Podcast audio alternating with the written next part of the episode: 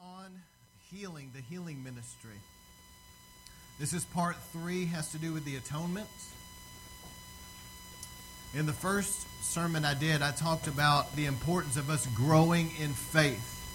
How many knows that we need to grow in faith? I mean, we may be at a certain faith level, but all of us, and, and I include myself very much in this, I want to be next year, I want to be more in the in a higher level of faith, believing for things that I've never been able to before. And so there's always, I believe, a constant growth of faith where we're going from glory to glory. We're going from faith to faith. There's, there's higher levels.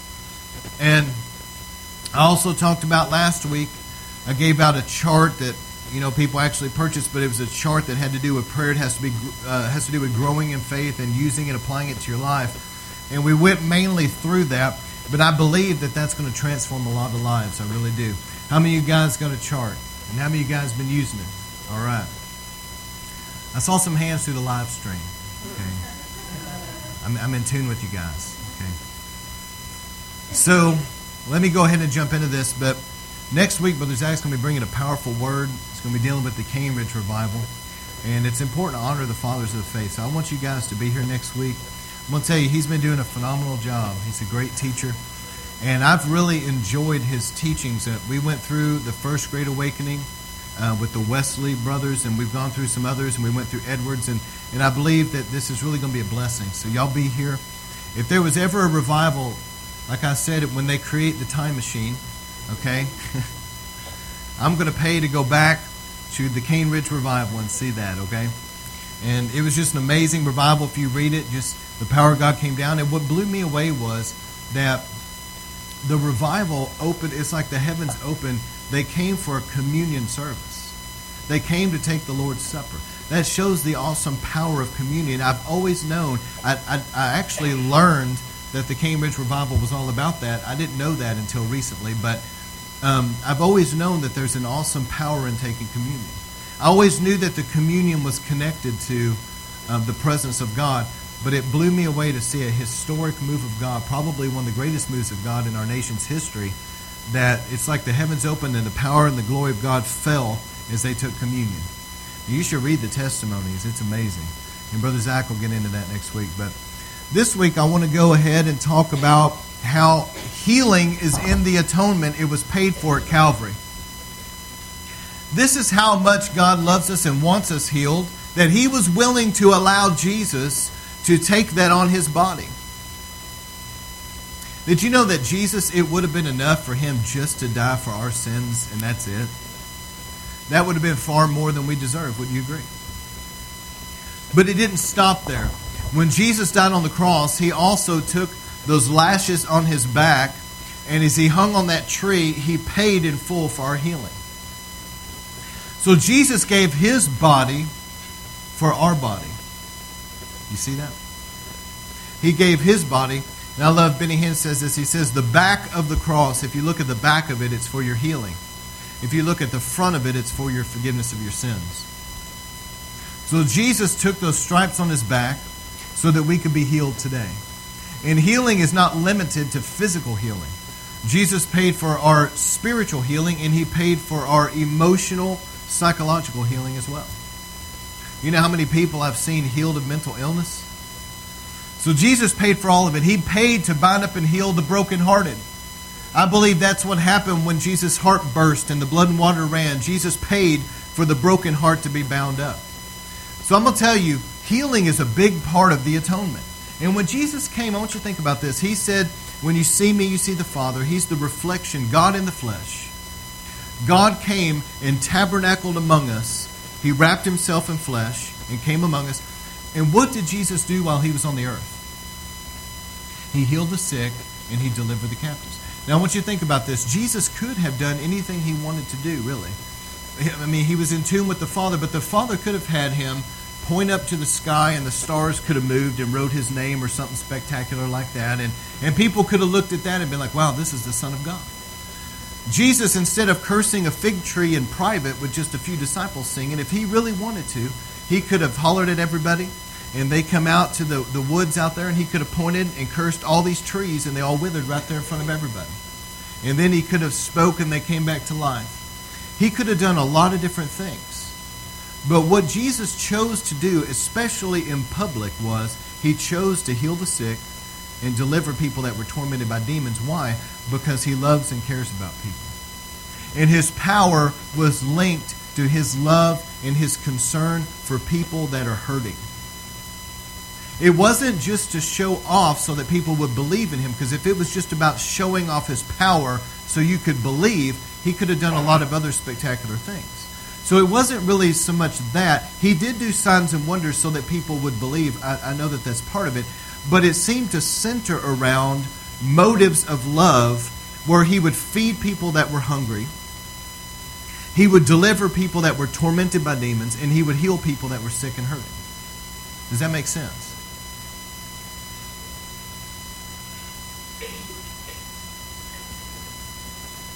And so when Jesus, when it came time for him to go on the cross, how many of you guys have ever seen the Passion of the Christ? You saw the reality of yeah, it is horrible. But I mean, here he is. He's he's having to take these lashes on his back, but he did it because he loves us. I'm gonna tell you something. You know, there was people there mocking Jesus on the cross, saying, "Why don't you heal yourself? Why don't you get down?" He could have. Don't think for a minute he couldn't have.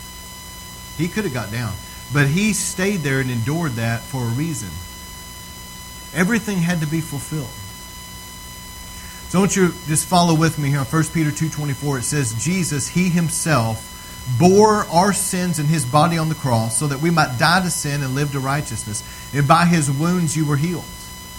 In Isaiah 53 5, it says, He was pierced for our transgressions, He was crushed for our iniquities, or bruised for iniquities.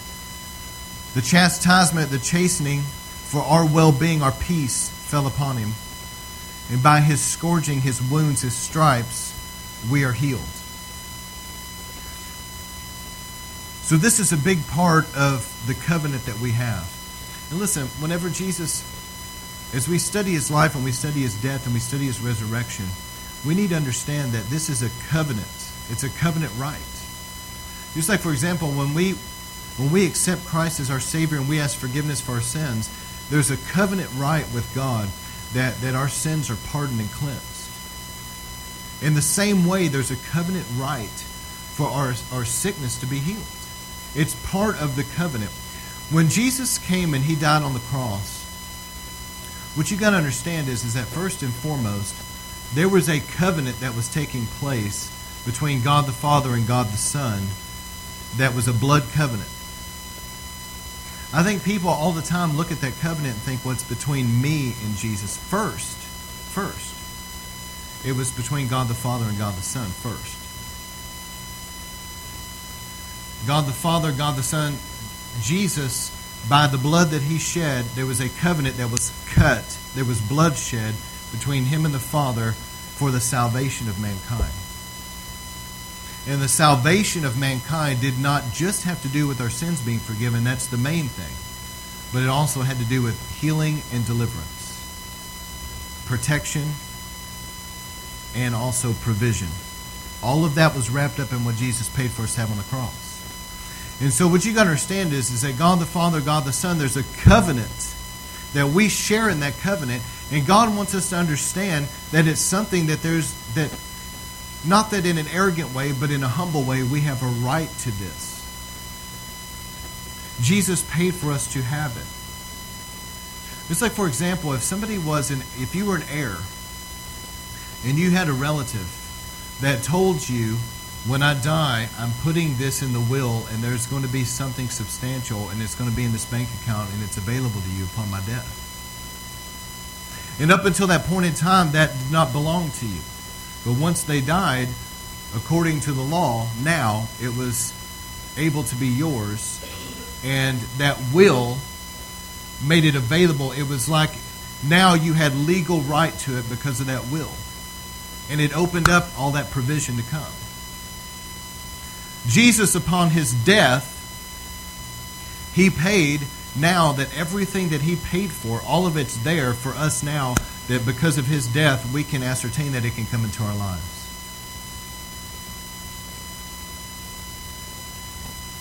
So, since healing was paid for in the atonement, just like forgiveness of sin and deliverance, we should be looking for our lives to line up with the Word of God. Amen? If there is something hindering the flow of life, health, or blessing, we should be seeking the Lord for revelation. Lord, what is the obstacle? What is trying to hinder the flow of what Jesus paid for me to have on the cross? Because that should be flowing in and through our lives. It really should be. But the truth of the matter is, many people can say that they've gone through times in their Christian walk in varying situations that arose where they needed what Jesus paid for them to have on the cross, and they really had to press in by faith and lay hold of the promises of God so that that could flow. But not only that, but there might have been something, some kind of an obstacle that was trying to hinder the flow of blessing in their life. And I'm not just dealing with healing, but I'm dealing with a lot of things. Provision. Jesus paid for your prosperity because the Bible says when Adam sinned, God told Adam, Cursed is the ground because of you, and by the sweat of your brow you'll eat. But remember, Jesus took thorns on his brow, and his brow bled so that that curse is broken. And now, what? You can have supernatural provision. But it's there's times in your life when you're going to need supernatural provision. And those are the times that you've got to look at the cross and you've got to lay hold of it by faith and pull that promise unto yourself.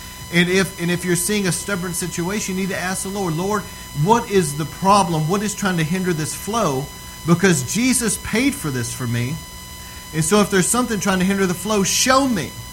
And he will. But what we cannot do is start making weird doctrines that fit our circumstances and our experience. Are you hearing me? I'm not going to do that. There's been times in my life where it took a long time to get a breakthrough, but I never once changed my doctrine just because it was hard. The problem's not with God, and the problem's not with God's Word. So I had to humble myself and say, Lord, help me. What is the deal?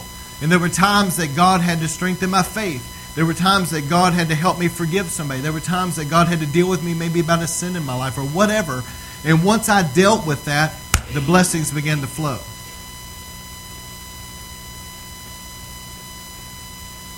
And I'm going to tell you something else. Our tongue has a lot to do with the Word of God being released in our lives. The words of our mouth.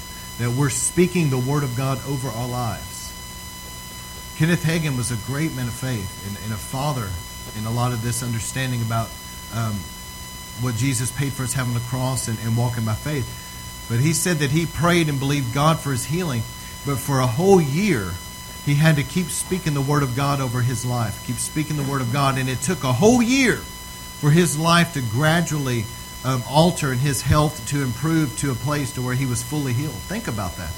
But through that time, he didn't change his doctrine. He didn't, he didn't start altering the Word of God. He didn't get disillusioned with God and angry at God and frustrated because it was hard, because it took time. No, he kept speaking the Word of God over himself. And over time, his life began to line up with the Word. Is this making sense? So the Bible says in Mark 11 23, Truly I say to you, whoever says to this mountain, Be taken up and cast into the sea, and does not doubt in his heart, but believes that what he says is going to happen, it will be granted to him. Therefore, I say to you, all things for which you pray and ask, believe that you have received it, and it will be granted unto you. Whenever you stand praying, forgive. You got to make sure you forgive people. If you have anything against anyone, so that your Father who is in heaven will also forgive you for your transgression. Why don't you go back to that first um, verse 24 where it says, believe that you have received it. This is the point I want to make right here. A lot of Christians don't really understand this scripture, and it's got to be something that comes alive. Whenever we pray about things, you, you and I both, we have got to believe that God has heard us and that He has answered us, and it is happening. That is so important because it doesn't matter whether it has to do with healing or anything else. How many knows all of us are going to be praying about things throughout our lives? It could be a number of things. We need, we need provision. We need an answered prayer. We need a miracle. We need God to fix a situation. Something is wrong and we need His help. Whenever we pray about things, we need to believe that He has heard us and that He is acting on our behalf, that we believe it to be done. And then our mouths are going to start agreeing with that. we're going to be saying after we pray the next day, we're going to be saying, Lord, I thank you that you heard my prayer and that you're at work in this situation. Once we get to that place where we believe we have received it, then the scripture goes on to say that you speak to the mountain. That's what it's talking about. You believe that you have received it, and so now you move from the place of begging God to now you are speaking over the situation. God, I've already prayed about this. I believe that you're working, so I thank you, Lord. And you begin to speak the word of God over your situation. And things will begin to change. I know that there is some stuff as far as the in the faith and, and, prosperity circle that's extreme, but I do believe in this right here that we have to pray with faith, because the Bible says that um, it says without faith it's impossible to please God, but it says if you pray according to the will of God, you have what you ask. So we know it's the will of God about healing. We know it's the will of God about souls being saved. We know it's the will of God that He supply all of our needs. We know it's the will of God about a lot of these things because there's promises specifically in the Word that show us it's the will of God. So when you pray about these things, we've got to believe that God hears us and that He is acting on our behalf. If you don't believe that and you leave out of your prayer time saying, Well, I hope God heard me, I don't know if He's doing anything, that doubt and that unbelief can actually hinder the flow. God's wanting us to begin to grow up in our faith to a place where we believe Him And too many people have tried to make doctrines out of experiences and circumstances. They prayed and they didn't see a breakthrough. And they didn't understand why they didn't see a breakthrough. But they didn't see a breakthrough. And so they got frustrated. They got frustrated with God. And they began to change. Well, I guess the Bible means this. And they begin to change and make a doctrine to fit their circumstance. But what they're doing is they're deceiving themselves and then they're deceiving every person that they're teaching that false doctrine to.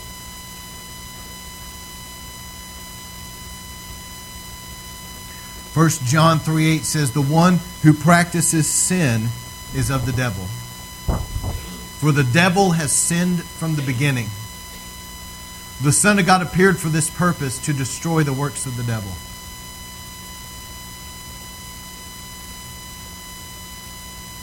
So what we have is people, I'm not going to dwell on this, but the cessation doctrine where people believe that all the gifts and all the healings and everything's, you know, died off with the early church.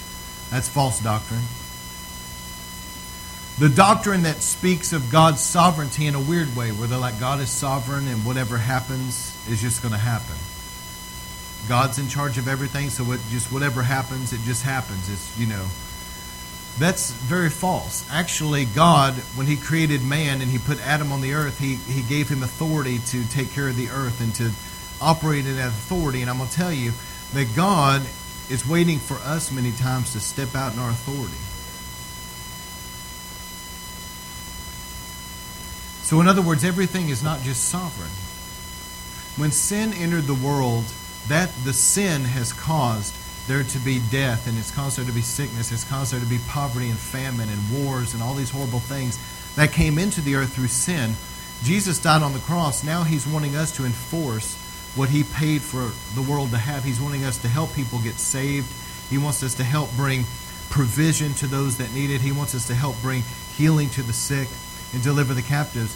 And so this whole thing about just God's sovereignty that that's not true. God is actually wanting he said this, he, Jesus said, pray this way, that the kingdom of God come and his will be done on earth as it is in heaven. That's what God desires. But right now, we live behind enemy lines. Right now, Satan has some kind of a jurisdiction that's quickly running out. So, as we're living behind enemy lines and Satan is at work and he's battling, we're supposed to be bringing the kingdom of God into this realm, and this earth realm is where Satan seems to have dominion. Now, you understand what I'm saying? But the kingdom of God comes in, and now there's supernatural provision. There's healing for the sick, there's deliverance, there's breakthroughs, there's miracles.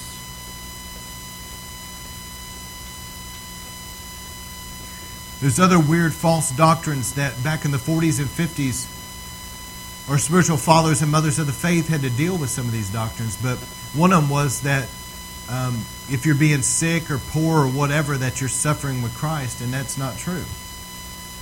The suffering that we do with Christ has to do with being persecuted. Okay? If Jesus wanted us to suffer with sickness, then why in the world did he take it on his back at Calvary? And there's always been a weird doctrine. I actually had this documented a couple weeks ago and was going to talk about it. And interestingly enough, last week this came up in a conversation where there's a weird teaching about Paul's thorn in the flesh being a sickness, and that has nothing to do with what it was. The Bible says what it was. It was a spirit that was following him around, attacking his life, and the Bible says that. But people you know, change the scriptures to fit their circumstances. But the earnest, heartfelt prayer of the righteous brings power. And God's wanting us to come up to a new level of faith. And I feel, just for River of Life, what I feel is going on is, is that we're going up to a new level. We're going up to a new level of power and going up to a new level of faith and a new level of the miraculous and I can feel it. I feel the anointing rising. I feel this. It's just incredible. And I'm going to tell you, there's an atmosphere that came in Tuesday that's going to continue to increase. That's a healing fire, a healing atmosphere coming in this ministry like never before. And what God's doing through this series is, is he's going to he's going to increase our faith. Faith comes by hearing the word of God. So as you preach on the word, there's an increase of faith that's coming. So I want you to look at the scripture, James 5.16. Confess one, one, to one another your faults and pray for one another that you be healed and restored. This is the Amplified Version. This is my favorite version of this scripture right here. It says, The earnest, heartfelt, continued prayer of a righteous man makes tremendous power available, dynamic in its working. So, in other words, whenever we're not seeing something that we know that the scriptures say we should have, We've got to press into God. The Bible says if you'll press into Him, the earnest, heartfelt prayer of the righteous will make tremendous power available. Press in for whatever it is. Don't give up. Keep going after God for it. In Acts 10:38 says God anointed Jesus of Nazareth with the Holy Spirit and with strength and ability and power. He went around doing good, healing all who were oppressed of the devil for God was with him. It's the anointing that breaks through. Matthew 6:10 again it says, "Lord, your kingdom come, your will be done on earth as it is in heaven." So remember this, Jesus healed everyone that came to him. There was never anybody that Jesus turned away. Jesus took it on the cross. It's in the atonement. It was paid for just like your sin was paid for. It was paid for. So Jesus wants us healed he wouldn't have paid for it. He wouldn't have gone through all that he did in the suffering so that we could be healed if it wasn't the will of God to be healed. You see what I'm saying? So Jesus taught us who the problem is. Jesus said the thief comes to steal, kill, and destroy. Did you know up until that time, nobody really knew that much about the devil? The scriptures just alluded to him in the Old Testament. But when Jesus came, he really helped us understand the devil in a way that we the, the people of the earth have never really understood him before. And Jesus taught us that for the very first time, he showed people now, wait a second, it is the thief, it is Satan who's come to steal, kill, and destroy. But he said, I've come that you have life and life abundant. So you need to understand that, that sickness is something that originated because of sin and because of Satan. It is not something that God is releasing in the earth. Do you understand that God is not sick? so he can't give you sickness. And not only that, there's no sickness in heaven for him to hand down to you. So here you go. Let me give you this, this good sickness over here in heaven. I'm just going to throw it down to you. There's nothing there for him to draw from to send your way. All this sickness business is on the earth realm and it traffics because of the sin and because we live in Satan's domain here for now. But Jesus is wanting us to bring the kingdom of heaven to earth, and that is literally that the power and the glory of God, His manifest presence coming in the earth, that is, is causing the souls to be saved because the Spirit of God is drawing them in and bringing healing and deliverance. Do you see what I'm saying? Do you remember the scripture that says the kingdom of God is not meat and drink as you suppose, but what? It's righteousness, peace, and joy in the Holy Ghost. Now, think about this righteousness has to do with your spiritual well being, your spirit man. Peace has to do with your soul area being healed and whole. And joy has to do with your physical health. So the kingdom of God is righteousness, peace, and joy in the Holy Ghost. It's righteousness in your spirit, man, peace in your soul, and joy in your body. So let me close with these thoughts. I'm going to pray for people. Now, listen, there's two things God's going to do tonight. Number one, if there's sick people, I believe God's going to heal you. Number two, God is also going to impart something. I'm telling you, there was something that is starting to come in this ministry um, in the way of an anointing for healing and a presence for healing like we've never had. It's a whole new level, and it really broke in here on Tuesday. And I want you guys tonight, whenever we pray, I want you to get prayer. Let God anoint you in a new, fresh way. And let's keep pressing in together for healing. Amen? For a new level of the healing ministry. You see, listen, we can operate in the gifts and we can lay hands on the sick and God's going to do it, but also there's a realm of where the presence and the glory of God is so thick in a place and in a meeting that people are just being healed just from being in the presence of God. So here's something as well. Sickness can be just a physical sickness, okay? But Jesus also drove out some demons that were causing sickness, and that's in the Bible. How many guys have read the Bible? Come on, how many people have read the scriptures? All right. So you remember Jesus sometimes would cast a demon out somebody and they would be healed because the demon left. So sometimes you're not just dealing with just a physical condition, you're dealing with a spirit of infirmity or a spirit of death. And so when you're dealing with demonic sickness and disease, you've got to get the breakthrough from that spirit. Why is it there? You know, there was a one time there's a story. This lady, it's a true story. Um, she had come to this meeting, and she had cancer, and she was dying, and she was real pale and super skinny, and I mean, she was right at, at death's door. I mean, it was bad. and she had come down to get prayer.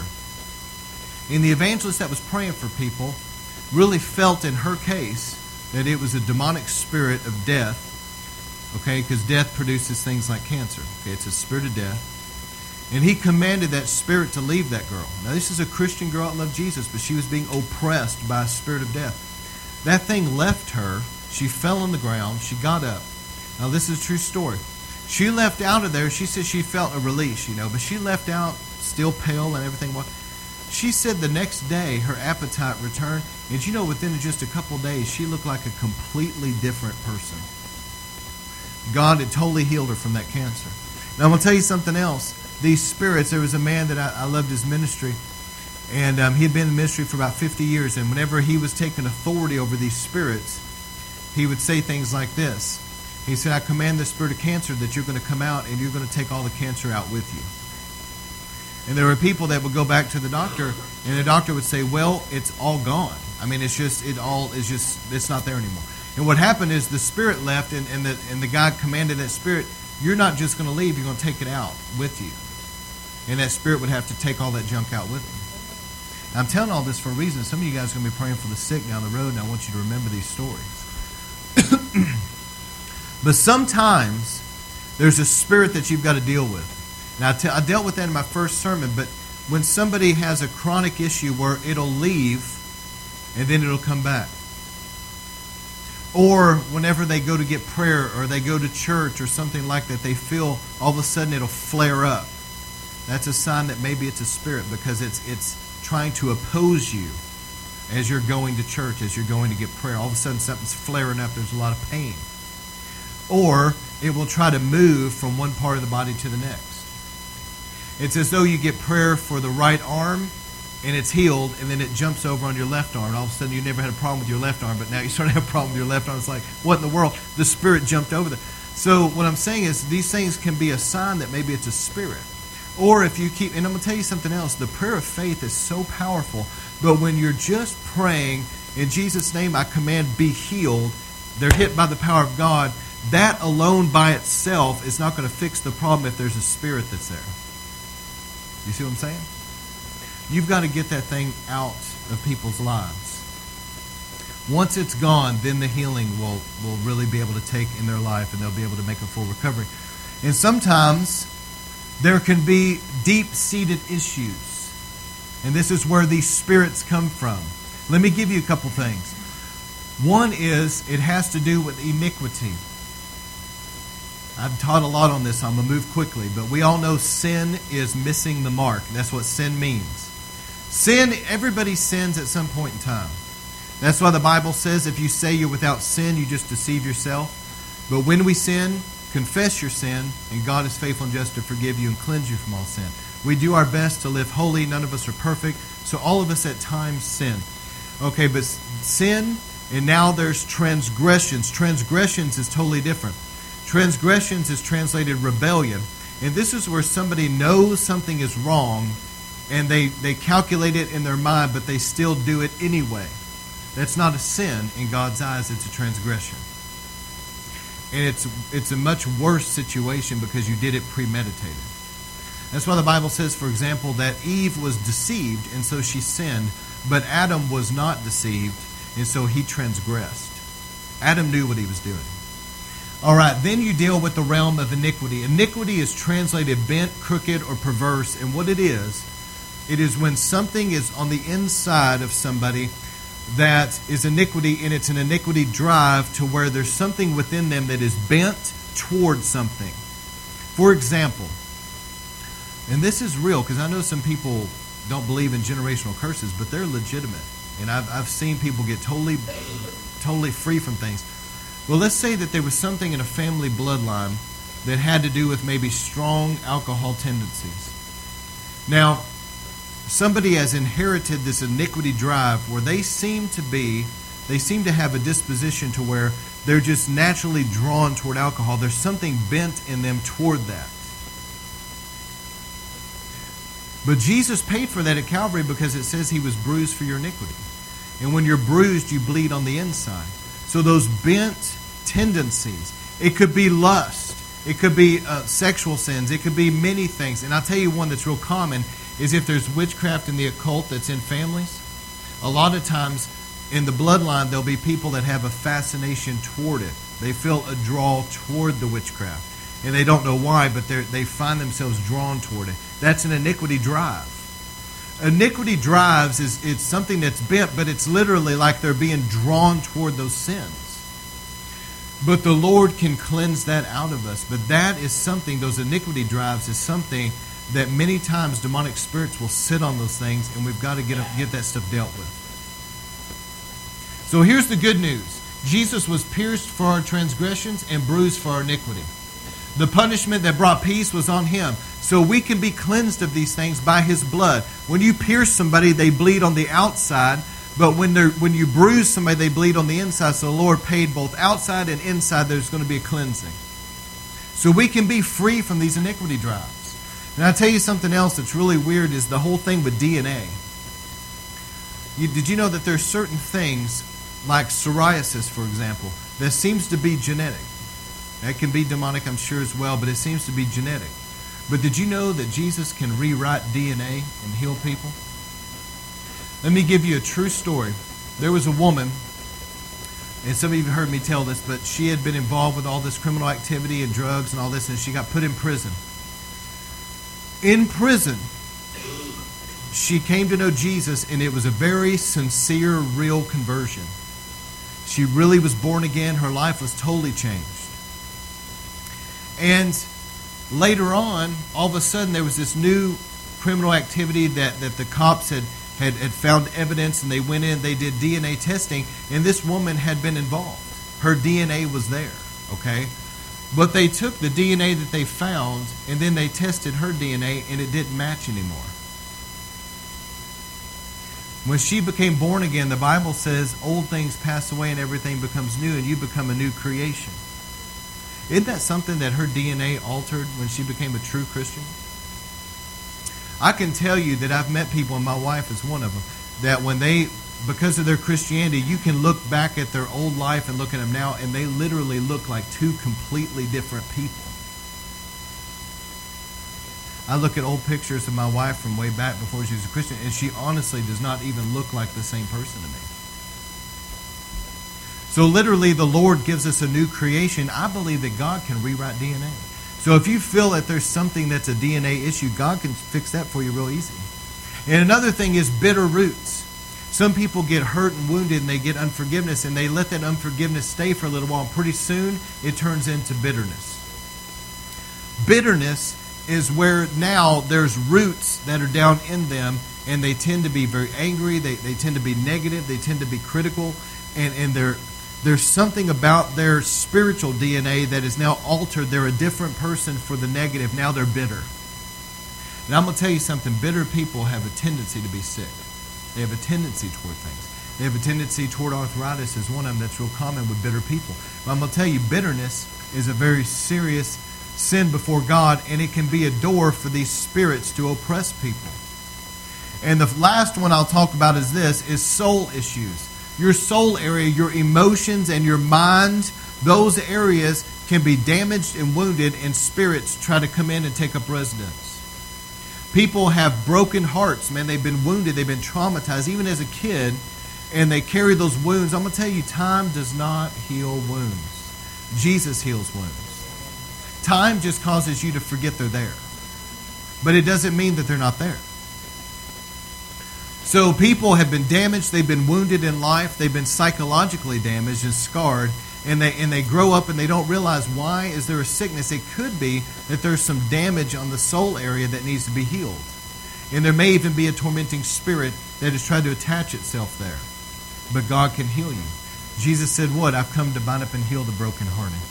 So, bottom line is, Jesus was pierced for the iniquity. When you become a Christian, you become a new creation, so that takes care of any DNA issues. God can cleanse you and heal you from any bitterness. Amen? And not only that, but if you have an inner healing issue, Jesus will bind up and heal the brokenhearted. So pretty much, I've got a scripture for every one of these promises, mean, problems right here that God promises He'll take care of it. So whatever issue you feel like you have, God can set you free. He can heal you. But sometimes there's a spirit, and I believe that there's some people that are going to be liberated from some things. I really do. There's some bondage, okay? And sometimes, whenever you're dealing with a spirit and it's stubborn, you need to find out how it got there. Why is it there? Did it come in through a trauma? Did it come in through a sin? Did it come down the bloodline? How did this thing enter somebody's life? What's the point of entry? And once you figured that out, the Holy Spirit will tell you, then you can deal with that, and the Spirit will have to leave. And let me tell you something else when you're dealing with spirits. Don't have conversations drive it out. You hear me? And don't sit around and try try to think, well, I hope it has to go. No. Jesus said, These signs follow them that believe in my name will drive out spirits. They have to go, they have to listen to us. And when you have faith and you're driving out the enemy, they'll leave. But if the person has something in their life that's allowing it back, so that's what I'm trying to deal. We can, we need to deal with the acts to the root of these things. Okay. All right. So third John two, beloved, I pray that you may prosper in every way, and your body be kept in health, even as I know your soul keeps well and prospers. It is God's will that we walk in divine health and prospers. Our soul prospers. It's in the scriptures, and in Romans eight eleven, I love the scripture. But if the same Spirit of him who raised Jesus from the dead dwells in you. He who raised Jesus from the dead will give life to your bodies through the Spirit who dwells in you. Did you know as a Christian, the Holy Spirit dwells in you? And the Holy Spirit will give life to your body. So here's what I'm going to close with, and we're going to pray. Number one is continue to speak the Word of God over your life. Be deliberate about it. If you've had idolatry or iniquity, if you've had bitter roots, if you've had sexual pollution from your past sexual sins, any sex outside of marriage is sin. And many, many people pick up some pretty serious spiritual problems from that. If you have curses like generational curses, they can be broken. If you have bondages, addictions, they can be broken. If you have strongholds in your mind of like pride or fear, it can come down. I'm going to tell you something. Jesus is so powerful that there's not a problem that can possibly be in your life that he can't take care of and take care of it easy. It's not hard for God.